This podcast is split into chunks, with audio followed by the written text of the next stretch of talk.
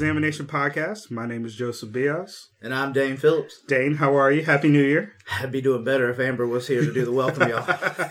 Amber, Amber is not with us today. Uh, she sends her regards. She's uh, fulfilling her mommy duties. She got those mommy duties. And so uh, Jane and I are back um, without our, our best co-host, but we certainly appreciate you listening. We appreciate you listening to our end of the year review episodes that apparently did really good numbers. We or the Golden Gavels. Yeah, the Golden Gavels. Uh, we are very proud of it. So if you haven't listened to it, go back and listen to that episode. It was a lot of fun. Uh, we had wine and enjoyed each other, and it was it was a good time. Next year we can have Ricky Gervais. Uh, yeah, help us with yeah, we'll have the we'll, monologue. right, we'll have a whole Gavels. big host. I want it to be on a stage somewhere in Colombia. Um, but we're not going to waste any time today. We have nothing but illustrious guests, but this week's guest is probably one of the more illustriouser illustrious. Illustrious. Um, yeah. Dane, tell us who we have. Absolutely. Our illustrious guest this week is none other than Adair Boroughs. She is currently running for Congress against a 17 year incumbent, Representative Joe Wilson in the 2nd District. Uh, it's primarily Lexington County, some Richland County, and Aiken County. And she is originally from the small Barnwell County town of Williston. And then she became a math teacher at Mauldin High School after graduating from Furman University.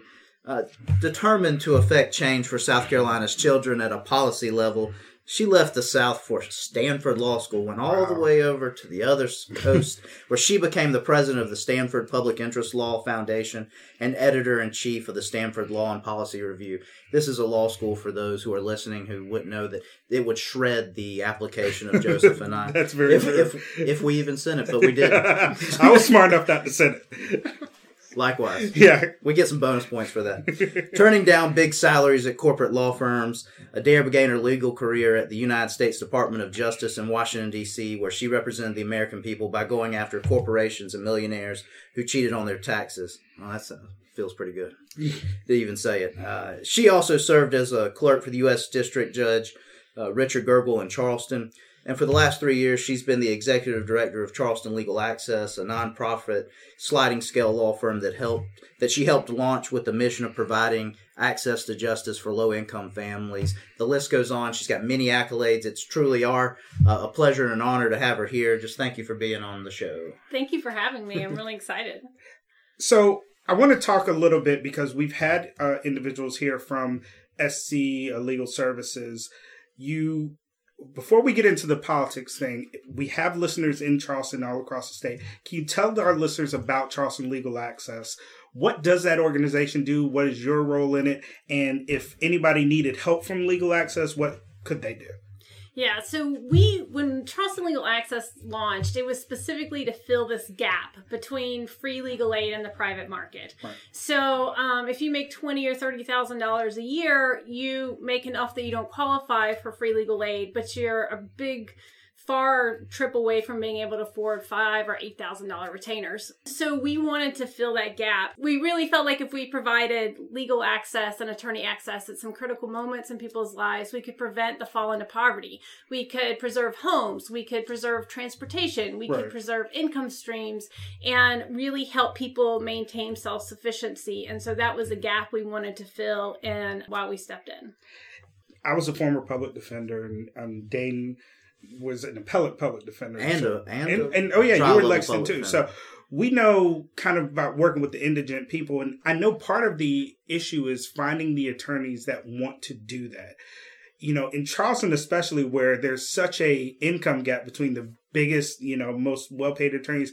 How difficult is it for you to find people who will help out with these individuals who don't have a lot? So our cases are all run by staff attorneys. So okay. we have um, volunteer attorneys that do our intake and do a lot of vetting for us, which are a lot of um, especially young attorneys who just want to see different areas and stuff. And they are an incredible help to us. But actually running the cases we all do with staff attorneys mm. and have an incredible team from a variety of different law schools actually, and we think we provide representation as good as you can get anywhere in the state. And I'm very proud of that, that our clients get that type of representation. And to follow up, what's some of the practice areas that you cover at Charleston Legal Access? So we pretty much do everything civil. We see a lot of, of course, like landlord tenant, a lot of property, and we do plaintiff and defense on the civil side. So on the plaintiff side, we see a lot of property cases that are valued maybe five or ten thousand dollars that are just too low value for the private bar to be interested, but for the people we're serving is an incredibly large sum of money. On the defense side, we represent a lot of like sole proprietorship, small businesses. I represented, for example, a guy that did hardwood floors. Mm-hmm. So he's working for himself, but he can't afford normal kind of corporate legal representation for issues that come up for him.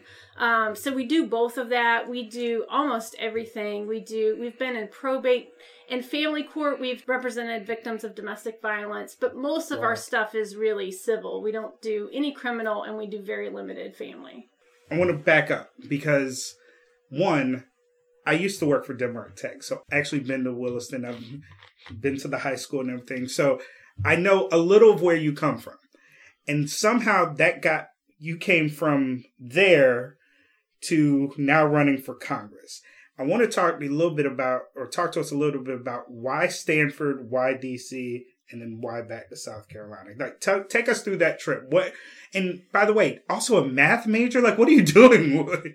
you know, practicing law. It's great, right? And we noticed that you are a self-described math nerd. Right. That is not many lawyers would not have. In fact, she's probably our first on this podcast that has been a, a math major and a math nerd. Everybody else runs for math. yeah, I know. I love math. So I went to Furman on scholarship. Like, I, I mean, I grew up in a double wide trailer, and I really did not know. I didn't know how I was gonna compete in a wider world, what it would look like. Um, but I got to Furman, and the way I became a math major was at my junior year. I had taken a math class every semester, and it was like, I have all these math hours. maybe, maybe I should just be a major, right? Um, because uh, I really did truly love math and the beauty of it and problem solving. I'm a real problem solver at heart, and that's I like figuring things out. Um, so that was the math major piece. I thought I was going to do education work. Inez Tenenbaum was a real kind of role model for me and mentor, and she was actually the reason I ended up at law school. I had um, I was a high school teacher during her Senate race and right. had volunteered for her and had had a time to like have dinner with her one time and she was like, "You know, I really found this law degree helpful for me in the policy world." And that was the first time I'd considered going to law school and what got those juices flowing. And um so then once I decided to do th- that, it was like where? And so I applied to a lot of the top schools just to see. I was curious. Sure. I wanted to know.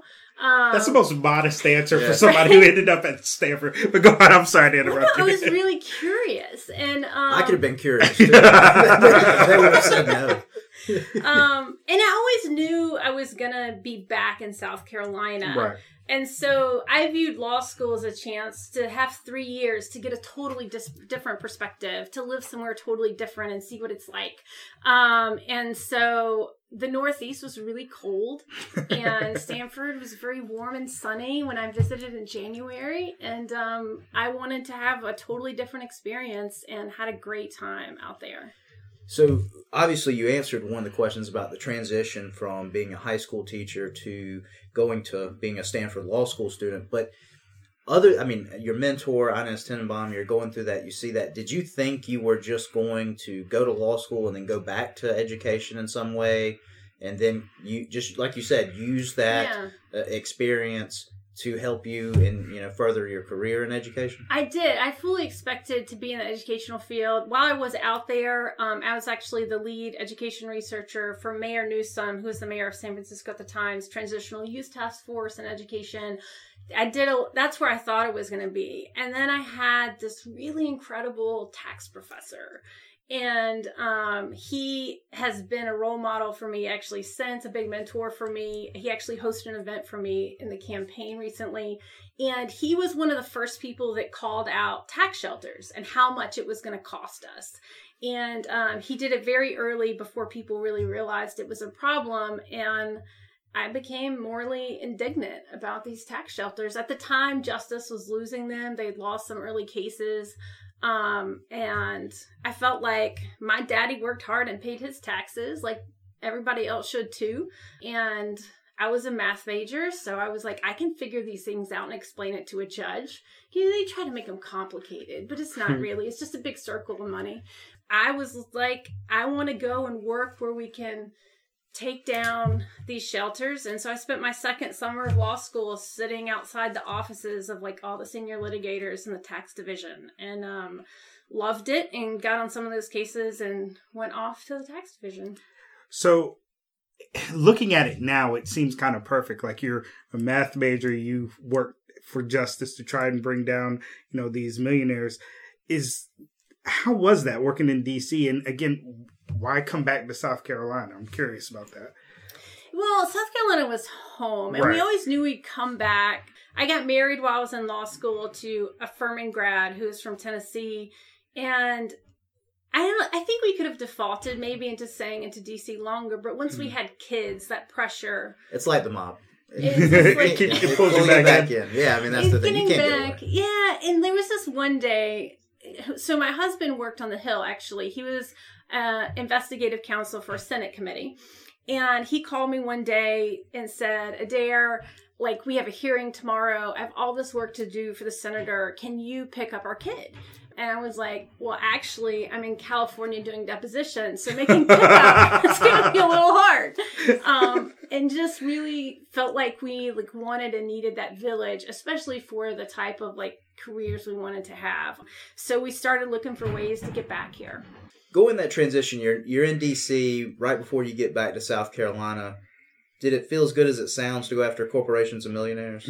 Because to me, it, it it feels pretty good just to even say it that you get to go after them and really hit them where you know they're so used to obviously exploiting people that it felt good that you got to exploit them for a little bit. Yeah, well, and just to hold them accountable. I'm really big on accountability and yeah, it felt good. And it turned out, I mean, tax division was a great place to start my legal career because I got to argue my first summary judgment motion in federal court a few weeks after I was barred. And I got to do trials and all of that really early. And so it turned out I went for this one reason, but it was such a great place to learn the practice of law with some really incredible litigators to learn from, but also a lot of personal responsibility where I could just take um, small cases and run with them. So it was a nice balance of the two. But yeah, it was fun. And saying I represent the United States of America is like a pretty cool thing.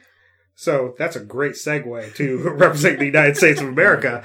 Um, you're now running for Congress, and there is a. I'm, I'm saying that like she doesn't know. uh, you know, there's an incumbent who's been in for a long time it's obviously would be a daunting task for anyone. For somebody who is a novice to politics, I imagine even more. Why run? Well, one, because there was no one else that I thought was going to get in and kind of raise the kind of money it was going to take to do this. And when I started having conversations about this a little over a year ago now, it was December of 2018 when conversations started coming up. I started talking to people in the world about running, and the conversations were the same thing was coming up over and over again in the conversations and they were the same things that came up when we launched charleston legal access and it was look this is doable it's going to be a heck of a lot of work mm-hmm. like this is going to be hard are you sure you want to do this and I was like, oh, that's built for me, right? like we just did this right. one time and we built this organization that's helped for 450 families to the tune of one and a half million dollars back in the pockets of working families. And I look back and people said the same thing then. You have this great federal practice career.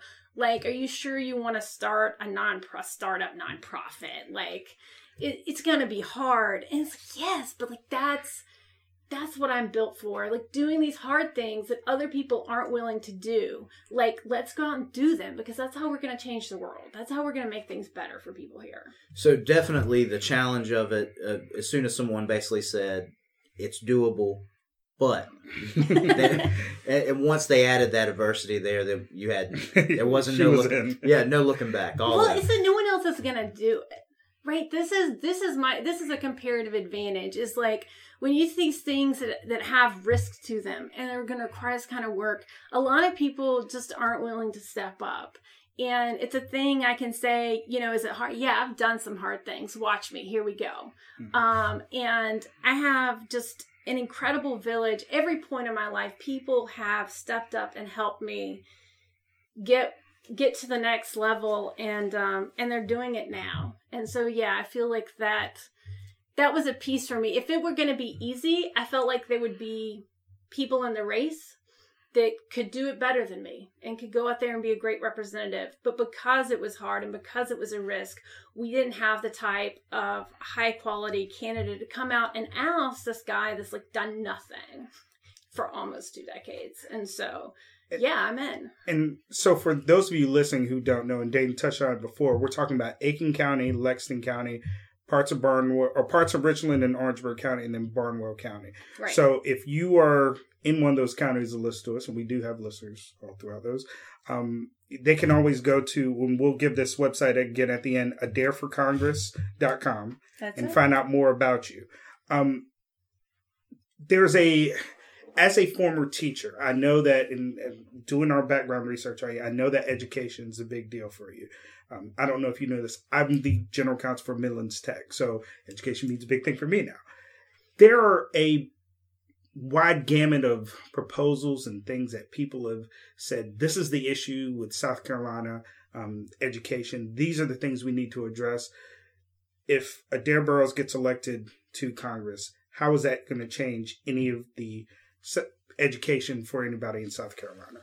Well, and one of the things, this is more about the rural communities in my district, and I'm from rural community, and I'm very um, very adamant to making sure that they get some representation and that we want to do rural broadband. And what we hear from um, i have a good friend of mine from williston who's done incredible stem work with students an organization called dig down there in barnwell. If you're from barnwell check it out.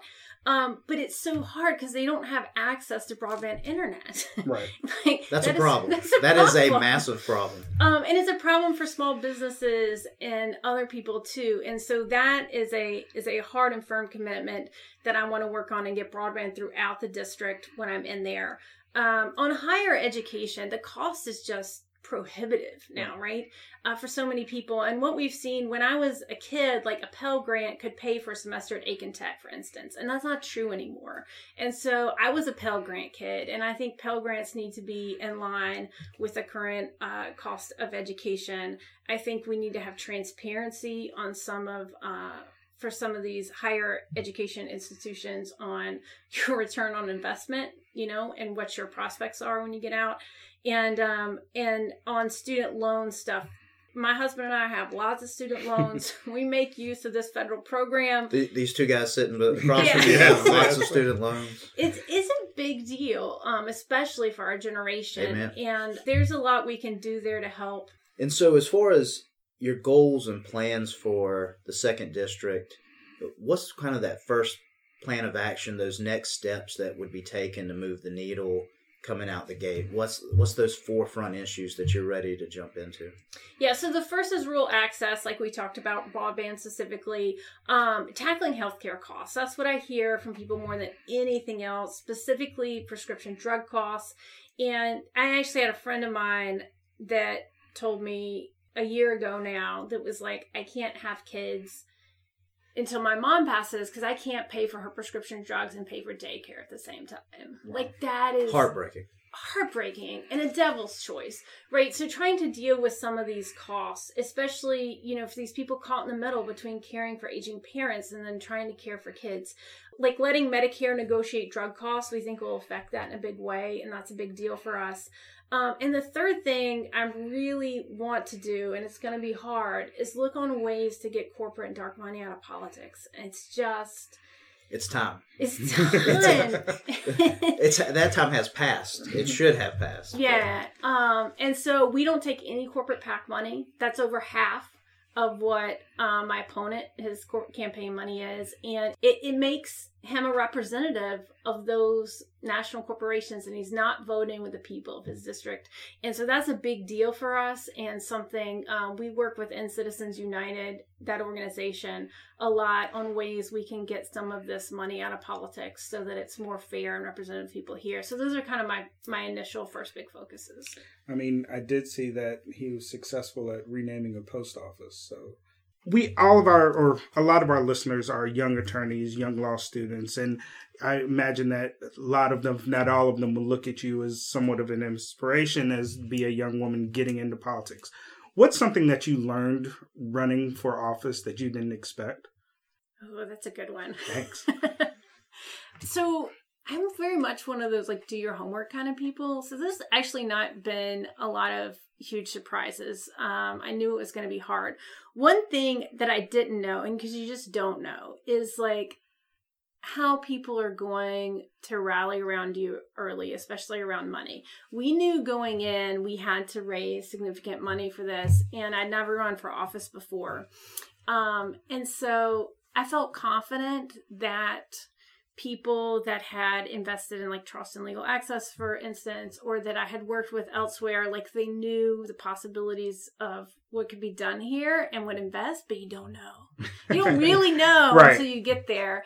And I have been humbled and very pleasantly surprised at how much support, specifically from the legal community, there has been to say, this matters, this is important, and we're going to help you do this and it's been really really great so with serving in this role somebody when facing a 17 year incumbent uh, what are the things that you feel that you're doing to reach say the voters who have just never quite even considered voting for anybody other than Joe Wilson for the last two decades. I mean, what what are the few things that you feel are the the points that the challenges that yeah, yeah that, that are out there the the hurdles that you got to quickly jump to to get right there in the forefront of those voters yeah, so we have, I'm a big planner and we have a full campaign plan, right? With all the voter contacts, TV, social media, mail, um, and field, which is knocking on doors.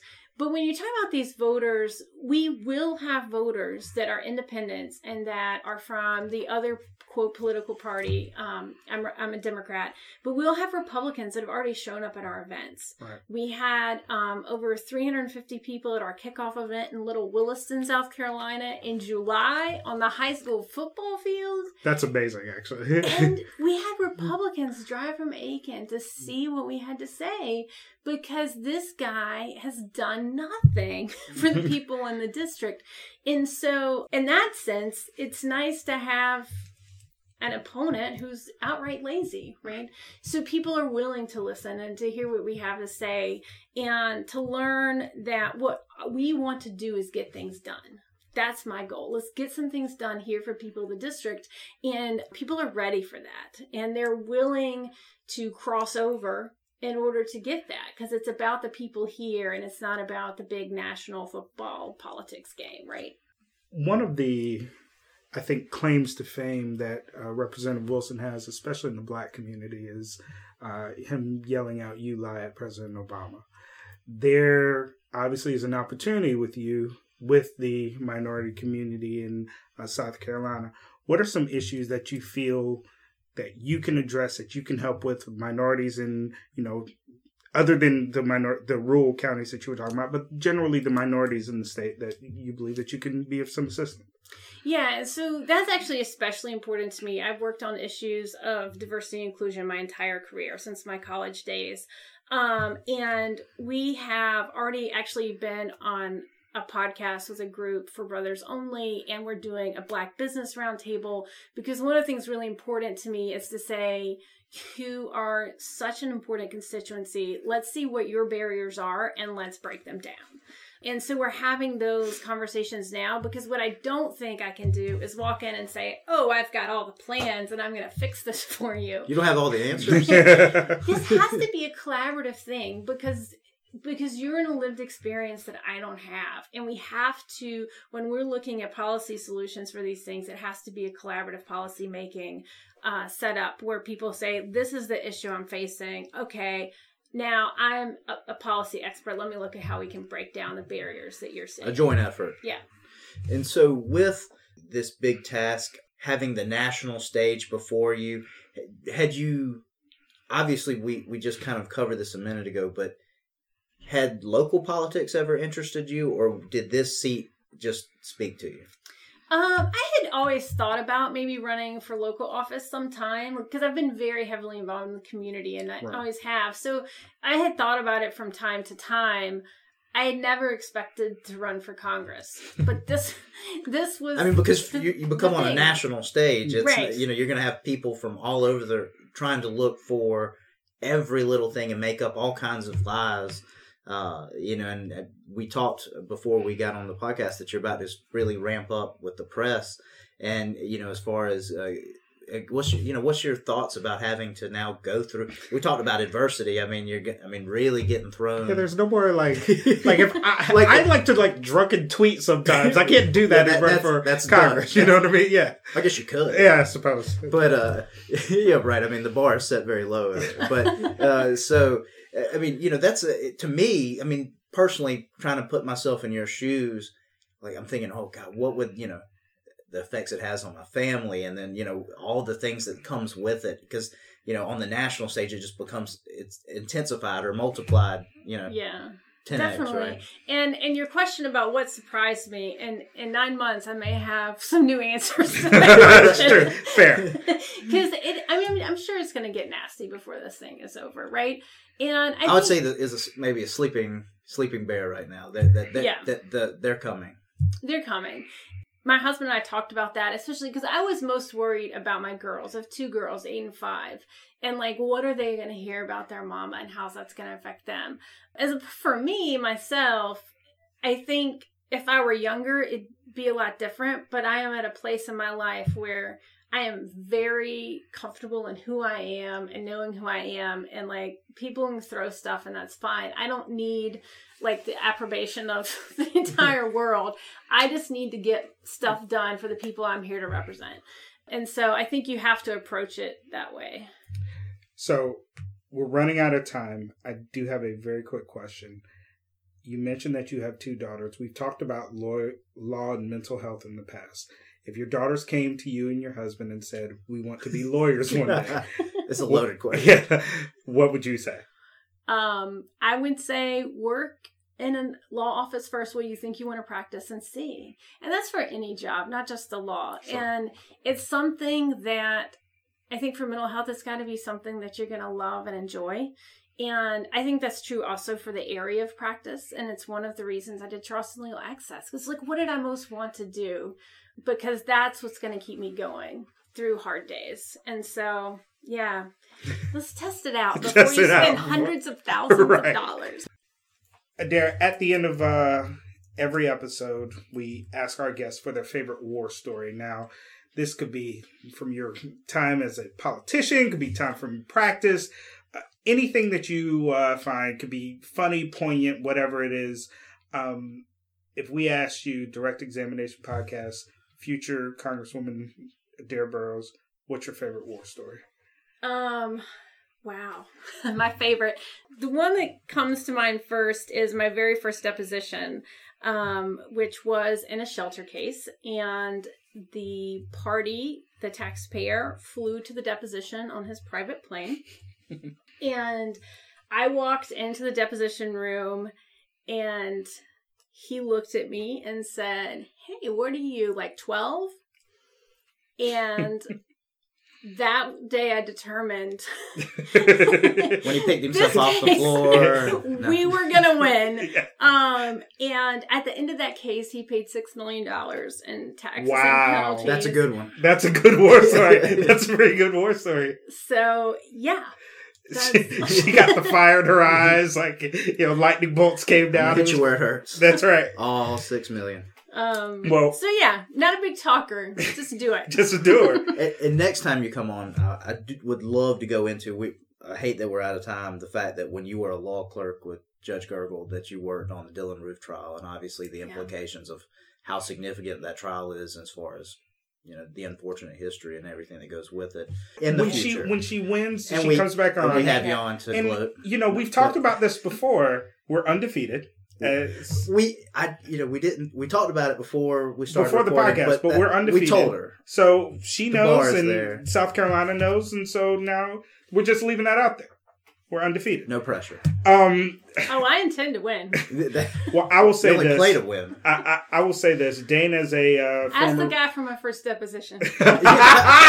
See, Look, if we have a uh, a theme that we like on this podcast, we like taking shots at the uh, big dogs. We like taking shots at um, the status quo, and I think that we have a we person love the running underdog. right, and we love we have a person that is running for this office that um, is well equipped to do that. So thank you so much for joining us again.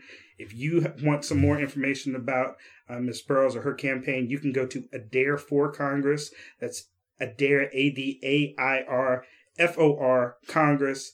Um, dot com. You can check her out on social media. Facebook. We'll tag her on the on our social media, but you can find her on Twitter at Adair the number four Congress and on Facebook at Adair F O R Congress.